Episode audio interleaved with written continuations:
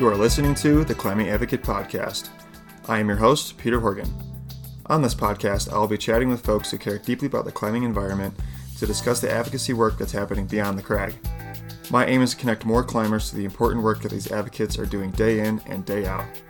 From the small local crags to the nation's iconic landscapes and to the offices of our nation's capital, no crag is too big or too small to not have its interests represented. This show is brought to you in partnership with Access Fund. Since 1991, Access Fund has been keeping the crags, boulders, and alpine environments around the country conserved and cared for. Support Access Fund by visiting accessfund.org and by supporting your local climbing organization.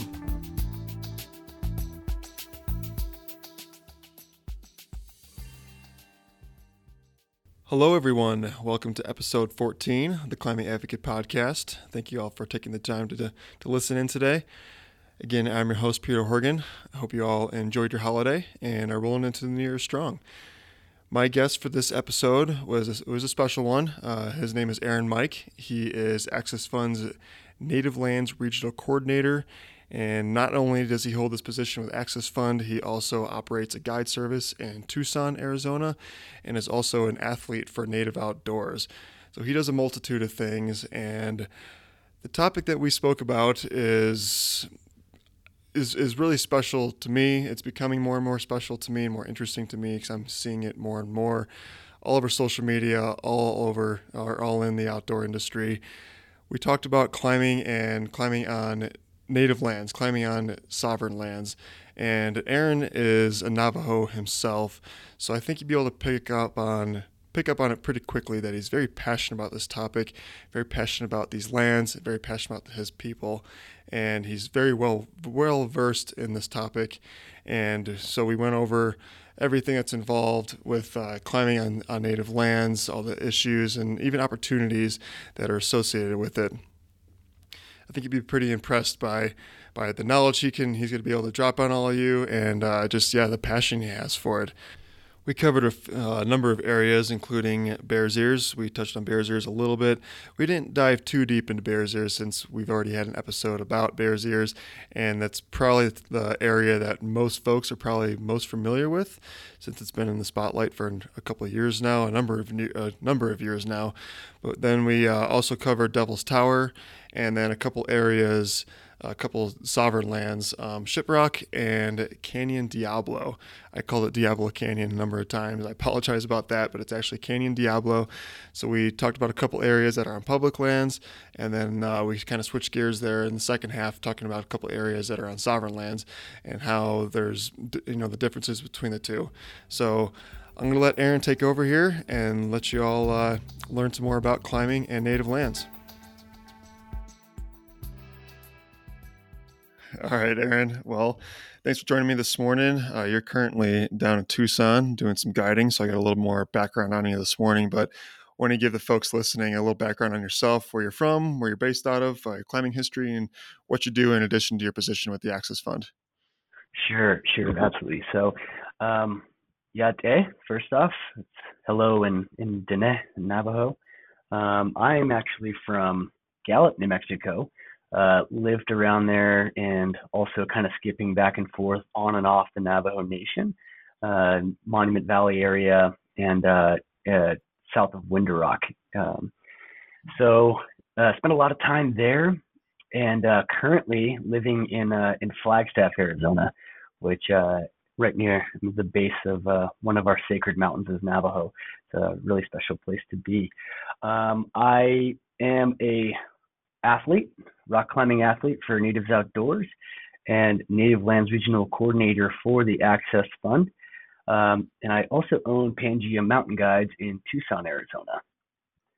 So, been guiding for roughly six or seven years now, um, nice. and transitioned into that from just a lot of recreational climbing around the Southwest. Um, I started climbing back in around 2003 or so as a as a high school student, um, nice. and quickly just got swept off my feet with rock climbing. Um, this really beautiful, unique activity that allowed me to feel connected to the land more so than I did in in those times, you know, those recent times. Um, mm-hmm. And uh, yeah, so it kind of just organically built from there um, and focused on mostly rock arts. You know, I'm not rock art, but like the art of climbing on stone rather than right. ice climbing or anything like that. Just just because uh, good choice. in Tucson. yeah, yeah, yeah. So uh, really brief, yeah, history of of kind of how I came into climbing and such. Nice. Well, yeah, I can definitely relate to it sweeping you off your feet. I moved to Colorado just about 10 years ago to I've been snowboarding my whole life and I, I moved out west to, to, snowboard more and get into some deeper snow and right. found out what rock climbing was just a few months after I moved here and it was yeah, game over. Rest is history. yeah, that it's a really funny thing, you know, and I, I think uh, that's kind of informed a lot of the advocacy that I do in a big way because right. coming from a deep connection to my, my cultural heritage, living on the Navajo Nation and off of it, mm-hmm. but really close, and moving away, um, definitely felt like there was this kind of hole missing um, in terms of like my identity. Um, so finding rock climbing was this brilliant you know, balance between recreation in beautiful places, but also feeling just really connected to to my heritage, which for Native American people, it's it's the land. You know, that's that's our yeah. connection, that's our heritage. So really special moment. Yet when people can find that, you know, for themselves, that's it's such a great thing. Oh, I couldn't agree more, Aaron. And yeah, like a lot of uh, yeah, native history is rooted in sense of place, right? Absolutely. Yeah, well, that's that's really beautiful. And I saw a picture on social media in the last few weeks. I think it was from uh, James Q. Martin, saying that, yeah, like you said, you're you know you're Navajo, you're from the nation, and and you choose not to climb on Navajo land. Could you expand on that a little bit? Absolutely, yeah. So um, the Navajo Nation, just like any other nation, um, or commonly referred to as reservation land is trust land, and it's a it's sovereign land. So mm-hmm. it depends on kind of where you are with um, you know. So for me, I'll just say I am aware that there there are certain rules and regulations on Navajo land that has come from tribal council, the the highest form of government, um, the the highest authority in Navajo Nation. Um, mm-hmm. That's prohibits uh, rock climbing or base jumping of any form. Um, and getting in the weeds about it a little bit, that I mean, it, it's it's prohibited, it's banned, it's whatever word that's absolute. That's in in writing for Navajo Nation Parks and Rec, and even on their websites you can find it. Um, but that's been in effect since the 70s. Um, right. And it may, you know, it may or may not be the same on other lands. I just know that it is in effect still. Um, now, when you get into the weeds a little more, you start talking about, you know, at the chapter level, which are the, the you know local communities of the Navajo Nation, that some of them have their ability to write their own um, use plans. Sure. Um, however, when it comes down to the Navajo Nation and their stance on it, that's what you get. And that is one of the things that you know I I've always been taught. You know, not even just being you know indigenous heritage, but respecting the rules for for where you are. And I think right. that definitely an issue of respecting sovereignty of of of a of a nation. Um, sure. That's that's why I don't choose to climb on Navajo until you know until maybe in the future that that comes around to something that the Navajo, on behalf of Navajo, want to pursue for economic gain or for, for health and wellness mm-hmm. and such. Um, sure. That's not my decision. Right, right. Uh, well, that's yeah, that's easily justifiable on your end, and we'll definitely get into the weeds some more with some uh, specific examples coming up here shortly. Why don't you give us a quick uh, rundown on your position with the Access Fund as the Native Lands Regional Coordinator. That's that's the correct title, right? I said that sure. right. Yeah, yeah, that's right. So yeah, it's a it's a cool thing actually. Um, I started working with the Access Fund. Uh, regional Coordinator was a volunteer position that you know had mm. different you know people across the country that were doing a lot of good work in terms of like stewardship and you know, really trying to bring out those roles, uh, the connections with uh, local climbing organizations. Mm-hmm. Um, so essentially, I started working with the Access Fund when, you know, there became this obvious, clear need that's been around for a long time for, um, I guess, respecting and appreciating the a native perspective on climbing and whether or not you know it it's appropriate to climb in certain areas and you know just just be in touch with that side so i got involved over uh, just uh, you know just over five years ago. Um, and now the position has moved towards a, uh, a, a more of a contractor position. Um, so essentially that means collaborating with the access fund and trying to serve as like an intermediary between tribal interests and and a rock climbing access group. So mm-hmm. I think the uh, my relationship with climbing and my heritage has kind of given me somewhat of a unique position to to really push for for that relationship. Yeah, you seem to be the yeah the right man for the job, and you've you've been doing it for would you say five years as you know as volunteer starting off, and now Correct. more of a contract position. Five Correct. years, okay. Yes, and just recently I changed to the contractor position. Gotcha. Right on. Cool. Well, we're about to dive into a topic that seems to be getting more and more relevant with each day that passes, and it's becoming more of an important topic that needs to be considered when talking about public land management. And more attention needs to be put towards put towards it, uh, but towards climbing on native lands, because without knowing it, we are often climbing on in native territories, right? Correct. So we could easily do full length episodes on all these areas and their associated issues that we're going to be diving into here. So let's do our best to provide, yeah, a nice informative but concise, uh, yeah, general background on on these areas such as Shiprock and in Diablo Canyon in New Mexico, um, Devil's Tower in Wyoming, and maybe touch on Bears Ears a little bit. Oh yeah, absolutely. Um, I was just going to mention, yeah, probably the one of the big differences between those places that you mentioned. Um, mm-hmm or the fact that some are on public lands, which you know are, are federally managed lands, and some are on sovereign lands. So it, yeah, it's definitely there. There's certainly parallels there. Um, but I guess I can, uh, if you'd like, I could start with kind of description of the Bears Ears and kind of what's going on and what went on there. Yeah, yeah, hit us with it.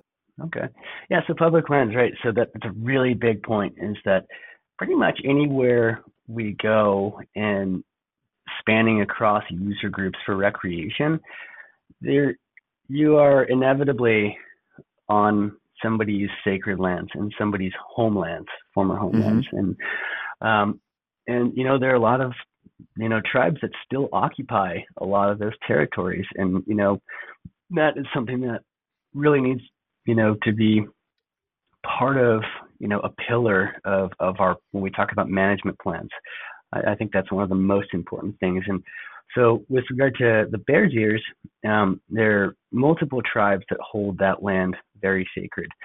Um, and essentially, um, my role in what the Access Fund recognizes, as well as the Intertribal Coalition, as well as that we have shared interest in protecting those lands.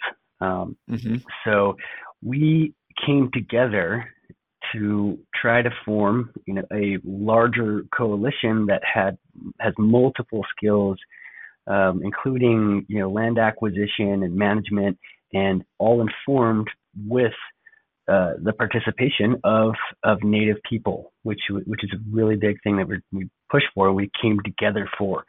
Um, now it was successful in being declared a national monument but recently it's kind of changed. I mean, it not kind of it, it has. So under the current administration, we've seen yep. a massive reduction of of yep. what is considered national monument. Um, and with that, there's there's been lawsuits filed that that was an illegal action by the Access Fund and a lot of other um, outdoor recreation groups and land managers, including the Intertribal Coalition. Um, right. Now, essentially, it creates a big a big issue because um, now we are looking at over a million acres that are will be remaining uh, you know unprotected, open to things like natural resource extraction, and you know this land is house housed. You know, there's so much, so many sacred cultural sites are are present on. I mean, you can imagine on a million, uh, just over a million acres of land. Not only that, but Right. of course, like some of the most iconic rock climbing in the country is is in this area. Mhm. So essentially, the goal hasn't necessarily changed in the ter- in the sense of of trying to build a management plan um, that emphasizes you know cultures of people that were there before, indigenous cultures. Um, that that's still the goal. However, it's kind of up in the air right now with uh, with litigation and such. Um, so we're you know keeping our ear to the ground on that and still trying to develop that that management plan. hmm Well, I'm really glad you mentioned that because I, had had a question exactly about the management plan. Um, I attended the workshop, your workshop at the summit this year, and I didn't get a chance to answer or ask this question during the Q and A. But now that the monument has been reduced, and whether the folks at the at the managing uh, federal agency, land agencies, the Forest Service, and the BLM like it or not, they have to operate. Uh, they have to operate under a management plan of a reduced monument. So, what's how has that dynamic changed with you all and your mission and like helping uh, mold this management plan, and now with the federal land agencies dealing with their uh, updated or new management plan? Does that make sense? Yeah, yeah, it, it does. So, you know, it, that's a that's a really hard uh, question to answer because you know, there are a lot of different there are a lot of different interests going into that, and there, you know, the Intertribal Coalition certainly has its own um, access fund, even though you know we, we definitely are aligned in our thinking of trying to develop a more inclusive management plan. But I think the the goal in in the overall goal is still trying to get that that essentially the management of uh, depending on you know multiple people like not, not only land managers but you know native american people. Um, and that that for me at least is still the ultimate goal. You know so that's different from a you know a management plan from from any other federal uh, agency you know. So that that that sense hasn't changed for me is hmm and I, and I think that I represent you know a pretty common idea and a pretty common uh, goal uh, for the people involved or the organizations involved. Right. Well, I guess, uh, I, like I said, we could keep going about Bears Ears alone here. So I got one another question. Uh, a native tribal member has been elected to uh, as a county commissioner, correct? Uh, correct. In New Mexico, I- I'm, uh, in in Utah. Um, uh, uh, God, what, now I'm blanking on his name, but I had heard about this when I was doing my master's like earlier this year, and I just wanted to see if you knew anything about that and you know how that dynamic might add some add some water to you, uh, you know, add some uh, help to your guys' side with uh, Yeah. a native person being on the being on the county commissioner. Right. Um, so I have to be honest. Yeah, I'm not very. I'm not really well versed on on that specifically, but I can Okay. I can say that you know Utah. I mean, well, I'll just say Utah, and, and if you extract a little further, you see rock climbers in general or, or outdoor recreation.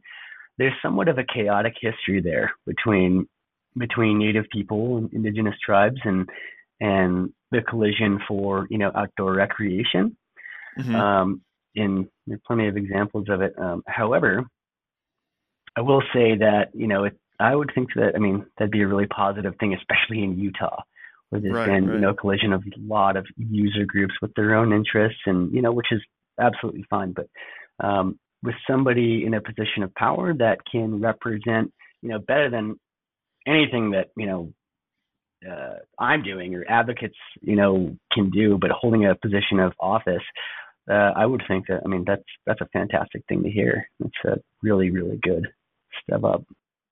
Yeah, definitely. Well, yeah, I mean, yeah, let's uh we can segue from Bears Ears a little bit. I think that's the one people are probably most familiar with. That Mhm. it's gotten you know a lot of the spotlight in the last couple of years because we just passed the two year anniversary for the reduction from the from the current administration, and Mhm. you know I'm still pretty uh, upset about it and think about it a lot. And I just I can't get over this just obtuse way of thinking. Absolutely. And moving forward with that reduction. I'll completely agree with that. Yeah. Well, let's uh, maybe we can stay on the public lands side of things and sure. uh, segue into Devil's Tower. Now mm-hmm. we're different, talking about a different land management agency with the Park Service now, and Devil's Tower. I mean, super iconic. Everyone knows it. Just like this standalone tower in the middle of nowhere, Wyoming. Um, you want to give us a little synopsis on what's going on up there? Sure, absolutely. Um, so, Devil's Tower has kind of been one of those um, issues for for quite a while now. It's you know one of the first monuments designated, and there are many tribes that have interests there that are you know predate really modern colonialism. So essentially, uh, what's going on there is you know there's been a fight between uh, Plains tribes uh, to protect Devil's Tower for a long time, and that's not not not from um, not only from recreation or, or, or, ascending the tower, but also against mining and natural resource extraction there. Okay. Um, but essentially, the tribes that have there are numerous tribes that have uh, interest there, and it's actually so it's known as Bear Lodge uh, by the Lakota.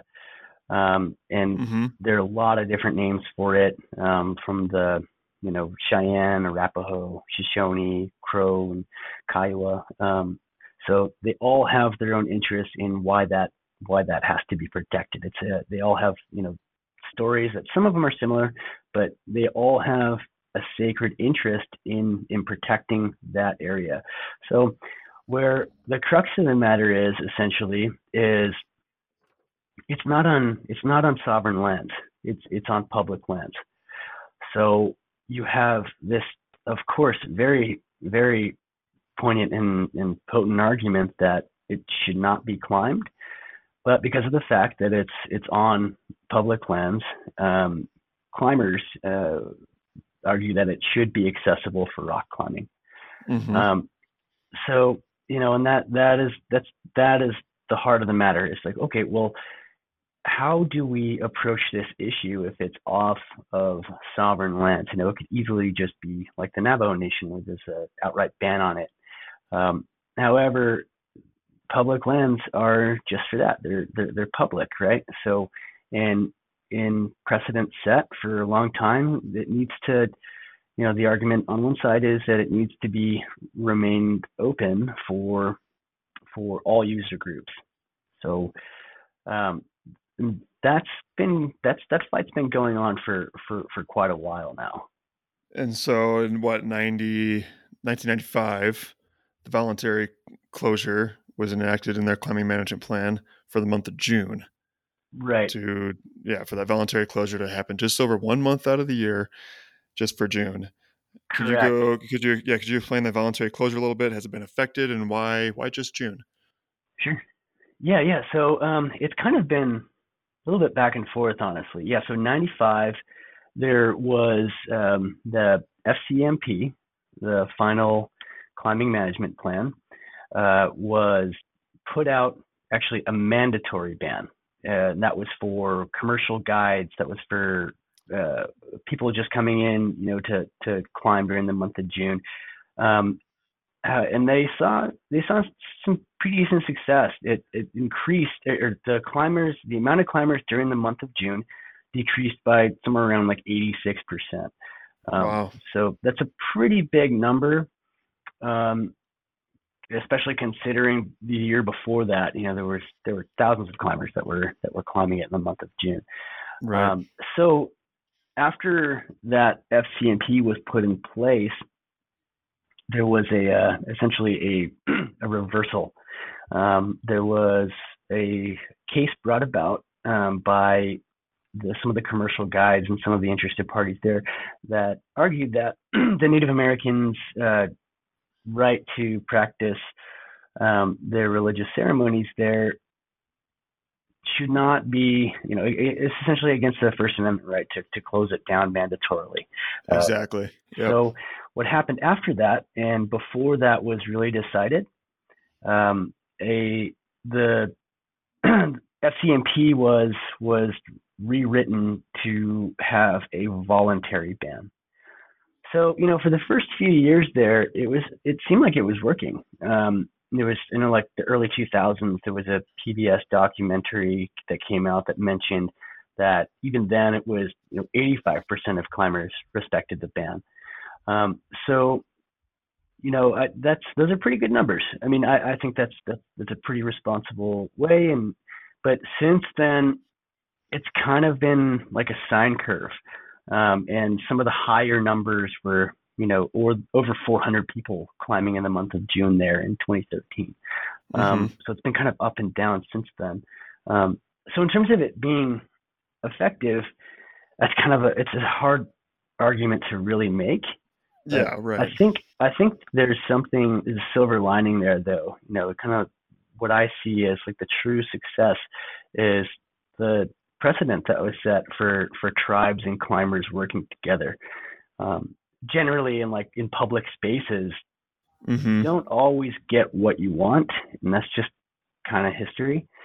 Um, but working together to to find some kind of compromise was is is really a, a brilliant thing. Um, right. Especially when there isn't a precedent for it, you know, previously, mm-hmm. um, or there are very few um, examples of it. Right. I mean, is is one month enough? Really? I mean, yeah. So, you know, as as Dene, as Navajo, I, I try not to speak for other tribes, especially that are so far away from mine. But you know that that's an argument, and that's a real thing. Like, is is June? I mean, it's it's the ban is in June because a lot of people are are making their pilgrimage to collect um, sacred medicines there and, and also practice their ceremonies um, at this really um, significant site. And that is the month when the most traffic is is in place. And I, you know, that's that's a question that I think um, was argued heavily. And if one month out of an entire year, I mean, if you look at it, especially since it was moved from a from an actual enforced ban to a voluntary one, I don't think that is the worst thing to ask for. is, right. is is is you know respecting tradition for a month. Yeah, of course. But I do see the the climbers' argument as well, but you know I I think like I said earlier, there the, compromises that really have to be worked on. Sure. I first heard about Devil's Tower in during my undergrad when I was at Colorado State.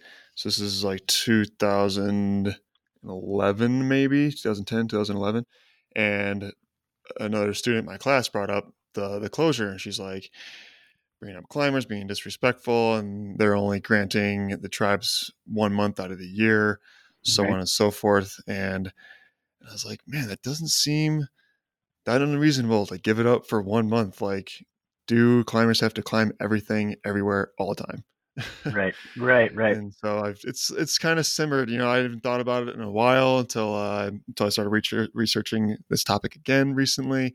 But it was always kind of simmered in the back of my mind, like, yeah, how privileged we can be, and and right. uh, yeah, just yeah, it, it was interesting on that topic a little more, actually, um, a good friend of mine, Chris Kalman, wrote a really nice piece in um, Outside Online with with, with some I read that. details, right? Yep. Right. And some of that was interesting. Um, one of the things he brought up was was the diction in um, in the actual um, FCMP. Um, mm-hmm essentially stating, you know, the diction goes that the voluntary closure will be successful when every climber personally chooses not to climb at Devil's Tower during June out of respect for American Indian cultural values. Yep. So that is really interesting because, I mean, I, there, that's the discussion of voluntarily. I mean, is it is it you know every climber personally decides that they're they're not going to do it out of respect? I I, I kind of respect the the direction that it's going and what it was trying to hold people accountable for their actions. And and I think most climbers are, are pretty responsible. They, they really do respect these things, especially as we move along in this growth in in the state of climbing. Um, however, you know the the numbers are kind of right. You know when when there was a, a forced enforced ban, there were higher numbers that were that were not going. So mm-hmm. I don't know. It becomes a question of responsibility, and in, in even even on public lands, you know, that's uh, it. It's a hard one, and it's one that we grapple with all the time across the country. Right. Well, I think it, it's it's provided an opportunity for climbers to have a choice to right. go or not to go, and to be respectful. And choose not choosing not to go, is showing respect, is only gonna just make us look better. And right. And also, there's there's a there's a parallel argument there as well. You know, so certain certain um, certain lands for national parks and forests have enforced bans for climbing for stuff like nesting. You know, whether that be falcon yeah, or wildlife. Yep. Right. So I mean, and those are are I mean pretty well known and very well recognized and, and obeyed. Um, and those are mm-hmm. you know those are months long. Those are like five months long in some cases. Oh yeah. Um, and I don't, you know, taking that example and looking at, you know, the one month that's voluntary at uh, at Bears Lodge, that that is definitely one of the things that you know make me think that we can do better than that. Right, right. Could be argued that climbing is a religion. True. kind of is mine, but yeah, uh, yeah. I mean, it is. It's yeah. It's it's kind of mine too. It's it's my church, I guess. So right. There has been that argument, you know, with okay, like, well, it is a church for a lot of people, and it does bring us to this other place that we we feel, you know, definitely is is higher than you know than other places but you know in the same way you know for religious freedoms that you can't go and bolt a church um sure. I mean you can't i mean it's the same thing somewhat to you know looking at bears bears lodge you know? Mm-hmm. right like right. wouldn't go and bolt a church. You wouldn't go and climb up to the top of a church.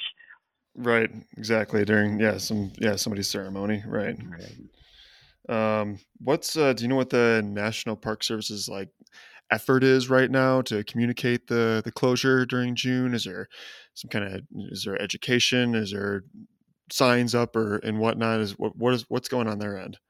Right. I think uh, you know. So I'm not I'm not on the ground there. I, I haven't had a lot of contact, but you know, uh-huh. so what I what I see is, are the discussions brought from concerned parties there, and, you know, as per the article, Chris Kalman's article, uh, doing a walk around the area, I mentioned that there were no signs for, you know, mentioning the voluntary ban for, you know, respect of Native American cultures.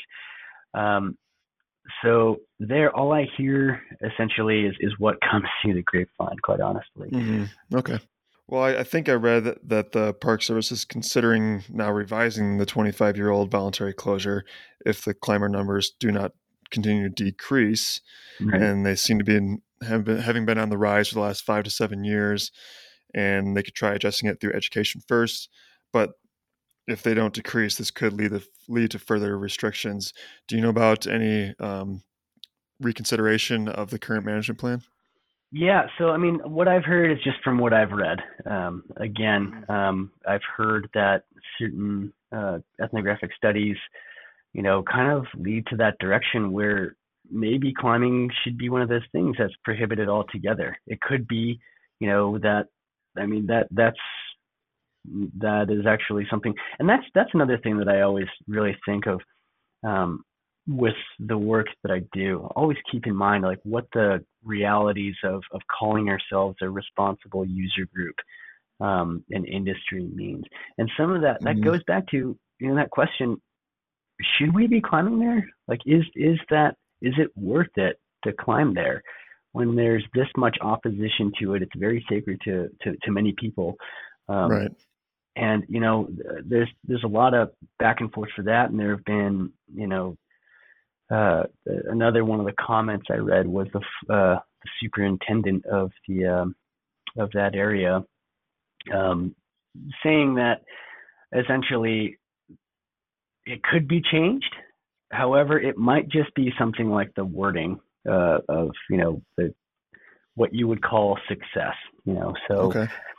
we may not ever reach full success there. essentially. I'm, I'm paraphrasing, but you know that that will be okay. So um, it I think it's up to I think it's up to advocates and a lot of people taking a closer look at this this back and forth that's been going on for so long to to really press their you know their elected officials to to or appointed officials to to really you know make make the right decision here and you know yep. really take in all of the information instead of just place you know placing favor on you know uh, uh, you know whether that be climbers or, or any other recreation group I know the Access Fund has done their part. They they support the voluntary closure in June and have encouraged climbers to go to other close by, you know, areas that are close by, like Ten Sleep and Spearfish Canyon in South Dakota. So I know they're doing their part, you know, on the advocacy side, and I'll be interested to see if, uh, yeah, if anything gets gets revised and if climbers can, yeah, be start being more. I don't want to say start being more respectful, but just have it being under the, on their radar. Right, and that's that's kind of the that's kind of the takeaway I, w- I would mention regarding that uh that regarding that specific issue is just that I think um you know tribes um have a really vast knowledge regarding sustainability and you mm-hmm. know of of natural landscapes and I mean the, it's pretty obvious the credibility there is I mean it's been demonstrated through millennia oh, in, yeah, in, in, stewarding yeah. the land. Um, yep. And I think that climbers are getting to the point that they are, I mean, just as a user group in general, are, are learning and learning really fast with uh, this dedication to not only like how to be better stewards, but also to acknowledge the sources that that knowledge can come from, and like mm-hmm. the original land managers, which are tribes. And I think that's, I like that term. Of, right. So I think I think that's um that's one of the biggest connection points that climbers need to be receptive at is that there you know there, there's some really good advice there. You just you just kind of have to listen and it's, it's been ignored for for a long time. Um however it's up to us to change that if we want to be if we want to be a sustainable community. Right. Yeah especially with the uh, the numbers that are the numbers of the just larger community growing every day and yeah listening listening to understand not listening to just reply and react right? Right right right and that's a good way of putting it as well. Yeah so all right well cool devil's tower.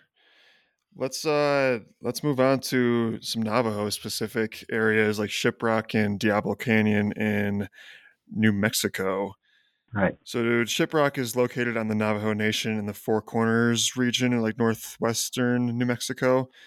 And I read up on some of the history of the formation. It's a really cool story. Could you provide the listeners a little background on this, like this mytholo- uh, you know, the, the story behind uh, Shiprock?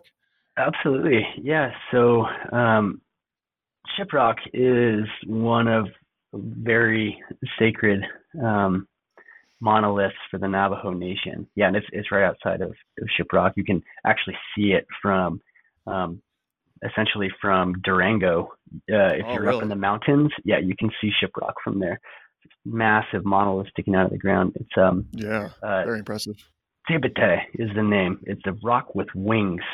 So mm-hmm. essentially, it's a really it's kind of a cool story. So um, in terms of of myth, it's essentially you know, it is what acted as transportation for for the Navajo, and it depends on who you talk to, but essentially one of the reasons why it's considered so sacred and that we shouldn't climb it is that um, it's um, apparent it's where Navajo lived on top of the on, on top of the monolith for a while and would only come down to, to you know for sustenance and and retrieve water and such and, and food. Mm-hmm. Um, and essentially, one day there was the trail leading up to it was was destroyed by by some lightning, and left it, its inhabitants up at the top. Um, so essentially, it's forbidden to go up there because of, of respect for those women and children and men that that that perished up there, and mm-hmm. it's protected by those ghosts. Um, and there, there's also you know so we have we have male figures that are, are, are mythical male figures that protected Navajo as we entered the world, this fourth world that fought off monsters for us. One of them was named Monster Slayer. And yep. there's also the legend that Monster Slayer, um, after the majority of the monsters that he killed, um, killed a couple of bird monsters up there that would come down and attack humans and eat them. Um, and up there were left a couple of uh, a couple of those nasty birds that Monster Slayer turned into an owl and an eagle. So there's a lot of uh, there, there's well not a lot, but there there are a few different myths about the mountain um, that really emphasize why it, it's considered, you know, a desecration to climb the mountain. Um, mm-hmm. Um, I actually, so admittedly, I was doing a bit of research to to make sure that I'm, I'm characterizing the mountain right, just out of respect for it. And um, yeah. uh, and my grandma, um, so my lives in Gallup, Arizona, and one of her biggest questions was like, "You're not going to climb it, are you?" like no no no no like that's that's exactly what i'm trying to bring light to is the reasons why we don't climb it and why it's why it's sacred to us. Yep.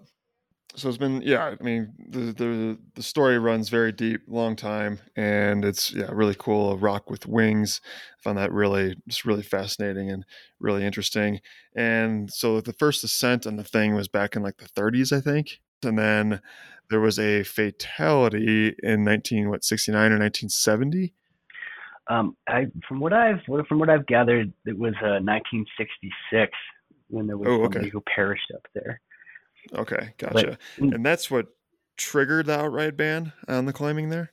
Right, right. So yeah, essentially before that, you know, you you see various movies like you know the Eiger Sanction, really yeah. popular ones of of climbers, you know, being able to climb these formations, but for really, I guess extenuating circumstances, like I guess making a movie. Um, but after after that happened, you know, it's it's a it's a discussion, you know, that even now we're dealing with. You know, so the outright ban happened to you know essentially keep keep climbers from going up and and you know ascending and drawing pitons into the walls and such and climbing mm-hmm. these, these spiritual uh, uh, these spiritual mountains and, and monoliths. Um, and also, there, you know, in terms of accidents happening, there's no management plan for who rescues the climber. Like when, right. what, what happens in an emergency, and and I think that was one of the reasons that, you know, aside from climbers desecrating, you know, these these really spiritual formations, it's like, well, who who gets to deal with the the aftermath when something bad happens? And if that keeps happening what uh you know how how is that going to be managed? So yeah mm-hmm. so 1971 i believe could have been 72 was when there was the executive proclamation or actually memo that forbade climbing on all navajo nation lands. Gotcha. Okay it's, there still there still seems to be some kind of ambiguity behind it. If there's an outright ban on climbing, and there's still some ambiguous nature to it. I mean, what's left to interpret here? Because people seem to be kind of confused if the formation is actually closed or not. Yeah, I did some more research on that, and yes, mm-hmm. there's the ban, but like uh, some local ranchers or something may give permission for people to do it. Like, can you go? Can you not go? Could you unpack that a little bit? Sure. Yeah, and it's it's you know it's not a um, it's not so essentially on Shiprock, um, what has kind of gone on historically, and, and, historically, I even I'm talking about the last ten years or so. Um, mm-hmm. There has been an interesting um, debate that has been forming um, due to um, a few um, uncertainties and, and people guiding, actually accepting money to to take people up Shiprock. Uh-huh. Um, and from that, kind of gave birth this this false slogan that is to climb on the Navajo Nation or Shiprock. All you have to do is befriend a Navajo. which is not based in reality. It's not based on anything, um, especially because there's, you know, e- even hiking or filming or driving around Shiprock is prohibited because of its sacred nature and because it's a it's a sacred space. So um, the, the I guess the false idea that it's okay to climb Shiprock with with with a with a Navajo a Navajo guide was I I don't know where it came from or or who started using that, but it absolutely yeah. came as a shock to us that that was happening, and a lot of a lot of people in Shiprock and that that community, that chapter, were, were very upset that this was going on. Um, right. And that's kind of been one of the, you know, it's had lasting effects, and and it, it just kind of, I think it, it's really representative of, um, and there are people that aren't from the Navajo Nation that that argue that that is true, that they did nothing wrong, and you know, it's like, well, I mean, a little bit of research would have showed you otherwise. You know, it's right. Um, not only is it sacred, but absolutely there's there's there are proclamations that states that it's absolutely illegal to climb there. Um, right. So that's that's been an, an, interesting topic on the Navajo Nation as well, um, because there is a division um, of sometimes of power, depending on the amount of authority given to chapters, um, that could use the land as they see fit. However, rock climbing has to be mentioned in these plans, and so far, it's I'm not aware of any chapters that have that as a part of their use plan. So essentially, approaching approaching climbing, especially so shiprock is really sacred. That's off the table. But you know, essentially, what we've been trying to work for is building sustainable climbing, meaning no climbing on any of the sacred formations, but perhaps developing climbing as you know something that is you know the the actual policy legislation is changed at the chat at the uh, Navajo Nation Tribal Council level, as well as included in the chapter level management plans. Um, right. And to like I said, to my knowledge, that that hasn't happened in, in any of the chapters. Um, so that that is kind of the gray area that that people have described in the past. Mm-hmm. However, I mean, it's not really a gray area. It's it, there's been a stance specifically mentioning rock climbing and skydiving that mm-hmm. has been taken by members of the Navajo Nation that I feel you know should be respected and maintained. Yeah. Right, absolutely. I mean, it's the same thing we're talking about with, with Devil's Tower. Just right, yeah, an opportunity to be respectful and and not try to skirt around it. Exactly. So do you do you have direct involvement with with these issues as in like your position as the as the regional court as the Native Lands regional coordinator? Um, like you're so knowledgeable about it, but like, yeah, uh, what's like a day in the life look like, or what's your position look like here? Yeah. So I mean, I think um, yes, I've, I've encountered a lot of you know both support and resistance to to the stance that I take on and climbing on on on sovereign lands in Navajo Nation, mm-hmm. which um, uh, essentially I think that you know I like to err on the side and really just assume that climbers are for the most part are trying to have a positive impact, um, which sometimes it's hard to believe. Um, sure. But you know, I, I, like to think that. So, w- with that said, I kind of I look at the end result and I look at different approaches for for what could be successful. Not not just for the the local chapters, that as well, of course, but not only for that, but for Navajo in general. Um, so that is why my approach is essentially trying to make it get some some change at the tribal council level to address, you know, what rock climbing can be and how sustainable practices can actually be really valuable to to the Navajo sure. Nation. Um, yeah. Instead of approaching it from the other way of climbing regardless of of you know what you've researched and you know uh, essentially committing illegal acts on a sovereign nation. Um, mm-hmm. so that is that's the general goal. That that is where I think are, our the only responsible way forward is is, is to actually approach um, a, uh, approach tribal council and get it, get get it changed there rather than coming from the from the chapter level. Right. So like just kind of top down instead of bottom up. Exactly. Yeah, and you know the the bottom up is where this this argument for a gray area is housed. And right, you know exactly. as much as as much as I you know hope that the intentions are in the right place, it's it's really hard to believe that sometimes. Um, mm-hmm.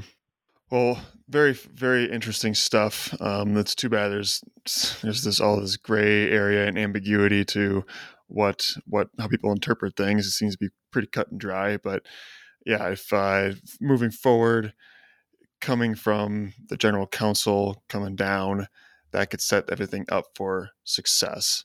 Absolutely. And just doing it doing it the right way and not and things not being ignored. Um, do you want to jump into Diablo Canyon at all? Sure. Yeah. Yeah. So actually, that's a really good segue into uh, into Perfect. into Canyon Diablo. So all right. what's going on? Canyon on? Diablo. Sorry. Oh yeah. No, no worries. yeah. It, yeah. Um, so essentially, what's been going on there is that the opposite approach is, um, you know, so for many, so Canyon Diablo is in Leupp Chapter, just north east of Flagstaff, Arizona. And mm-hmm. it's a canyon there that climbers from off the reservation uh, from northern Arizona have been bolting and climbing for, for years, for, for years, for almost, I think, around two decades now. Mm-hmm. Um, and the issue is, is that they moved in before getting any chapter support or any approval besides asking, you know, a few land leases there if it was okay for them to do it. Um, which, you know, in, in recent years, uh, we've learned that the chapter does support it. They they do think that rock climbing could be a new economic sector for them, and you know, however, there is that issue with, okay, well, what land is it on? I mean, some people say that it's chapter land and that they can they can do what they they wish, um, and they could grant permission to whoever wants to go down there. But there other the other side of it um, is that it looks like it's Navajo Nation Parks and Recreation land. So whether or not the the chapter supported it, there's this issue that climbers were down there bolting before having support, and you know, and doing so illicitly and, and trying to hide it. Um, there have been a couple of incidents where the you know somebody would get angry that the climbers were down there and kick them out, you know, and they you know respect that for a couple of years and then just return again. So that's that's yeah. been an issue of you know that approach is is totally against respect of sovereignty of a of a of a sovereign land, sovereign nation, and mm-hmm. not only that, but like I mentioned earlier, what happens if there's no management plan? What happens in terms of you know erosion, in terms of controlling the bolting, in terms of somebody gets hurt down there? Like who is going to respond to that, and who is is you know liable for that? Um, yeah, not only that, but you know that that canyon has significant artifacts um, present. Um, that as well as it is a former, I mean, actually still is a golden eagle nesting spot. Cool. There's a lot of these, um, a lot of the uh, uh, the approach has been. I feel that it's been this uninformed, very self-driven um, kind of undertaking down there. And just now, the climbers are starting to to realize, okay, maybe that wasn't the way to do it.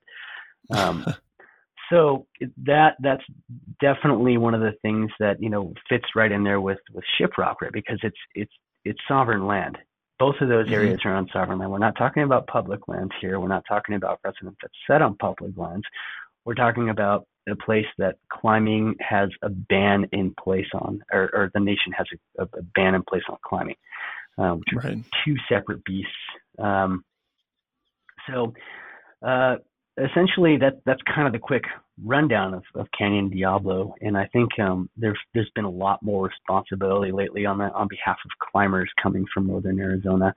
Um, recognizing that okay, um, this yeah this you know there really seems like even if there is a gray area, that's not enough to go and start bolting and climbing there. Um, and, and to be clear, there's a difference between climbing, you know, just climbing on the rock, and far worse, there's something, there's bolting, which mm-hmm. we aren't sure how that is going to impact this greater discussion on Navajo because there have been so much bolting that's going on down there.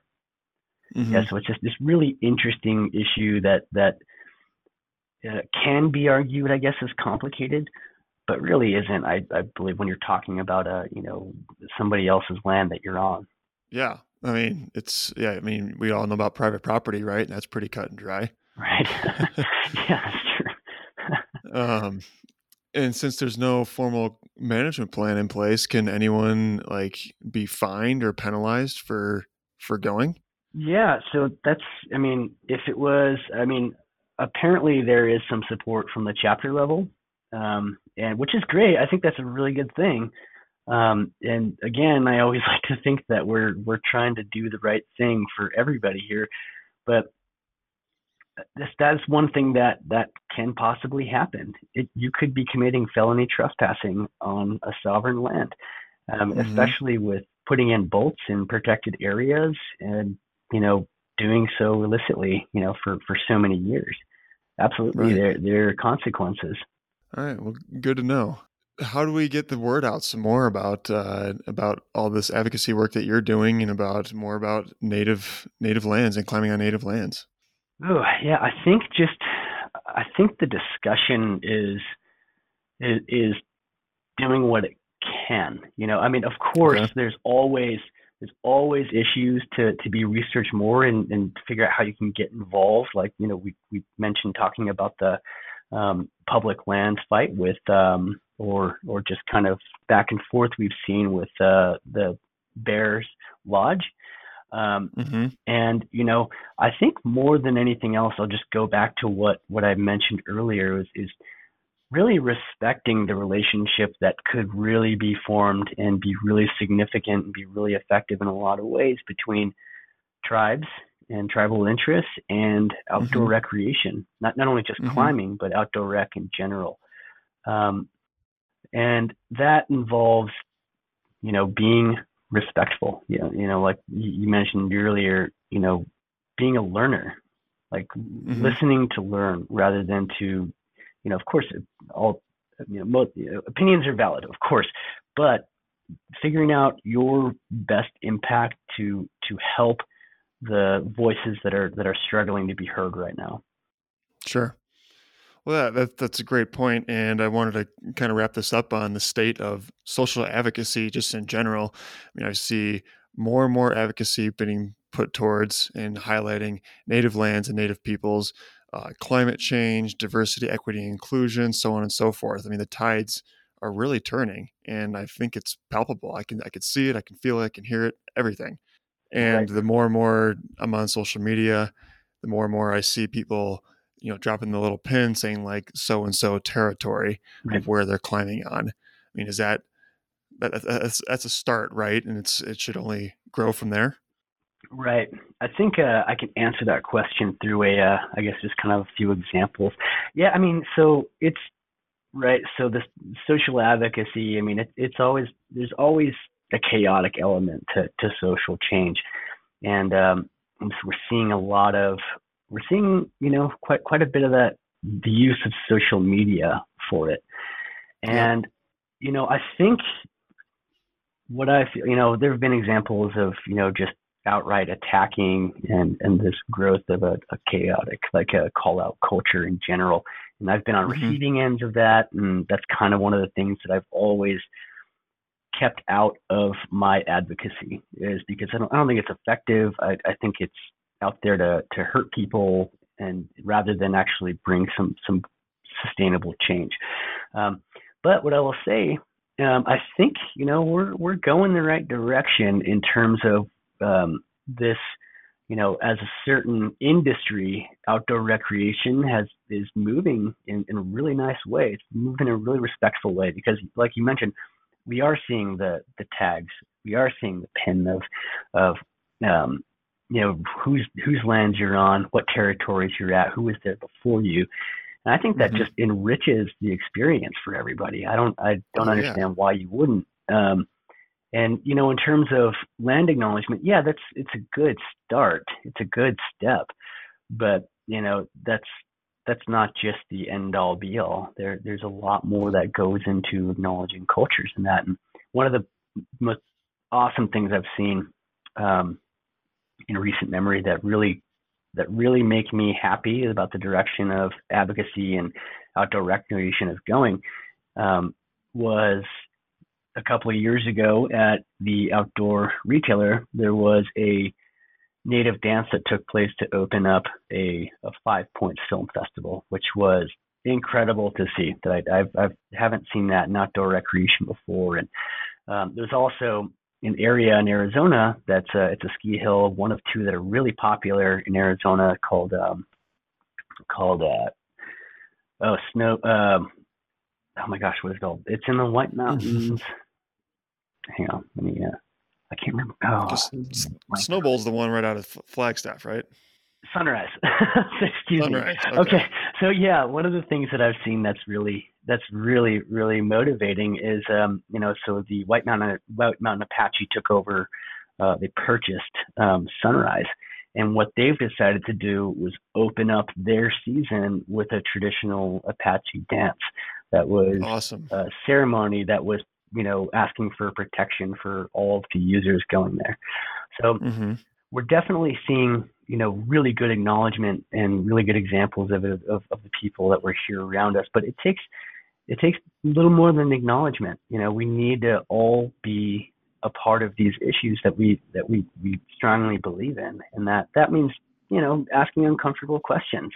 That means mm-hmm. you know actually getting involved and, and being a part of you know a conversation that that is in the public forum. Um, yeah. And it's really easy. To, like I said, the the social media element can be a little bit.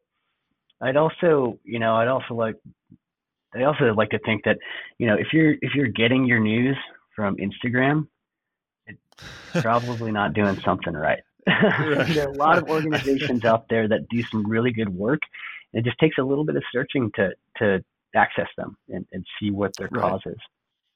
Yeah, dig a little deeper. Don't yeah, don't take everything surface level on what you see uh, on uh, on the social platforms. But um, well, I imagine I might start doing the pin drop just to you know get something started on my end, and I want to continue to do my best and be respectful, be knowledgeable, and making voices be louder. Right. Yeah, and I think uh, you know over the years I've done quite a few um, panels, you know, for the Access Fund for for Natives Outdoors, yep. and um, been fortunate enough to be in that position. And every year it seems like the yeah the crowds are growing, the the questions are way more involved, and uh, people really seem to want to learn and, and get educated, which is yeah another really positive thing. Okay, thank you, Aaron. That was uh, that was a really wonderful conversation. And I I didn't get to meet Aaron when I was in Seattle when we were both in Seattle back in October. I wish I had the opportunity to, but I just have the impression that he's probably one of the nicest guys that you could ever meet. And if anyone's ever got any thoughts or inquiries or questions about anything to do with, with climbing on native lands, he's the man to talk to.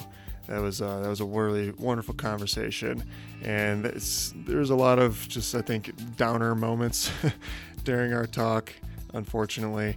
But I'm glad we really ended on a high note there at the end, just talking about social advocacy in a broader sense and, and how he's feeling encouraged with the advocacy that's moving behind uh, native lands and, and respecting uh, you know tribes and, and uh, tribal values and so on and so forth.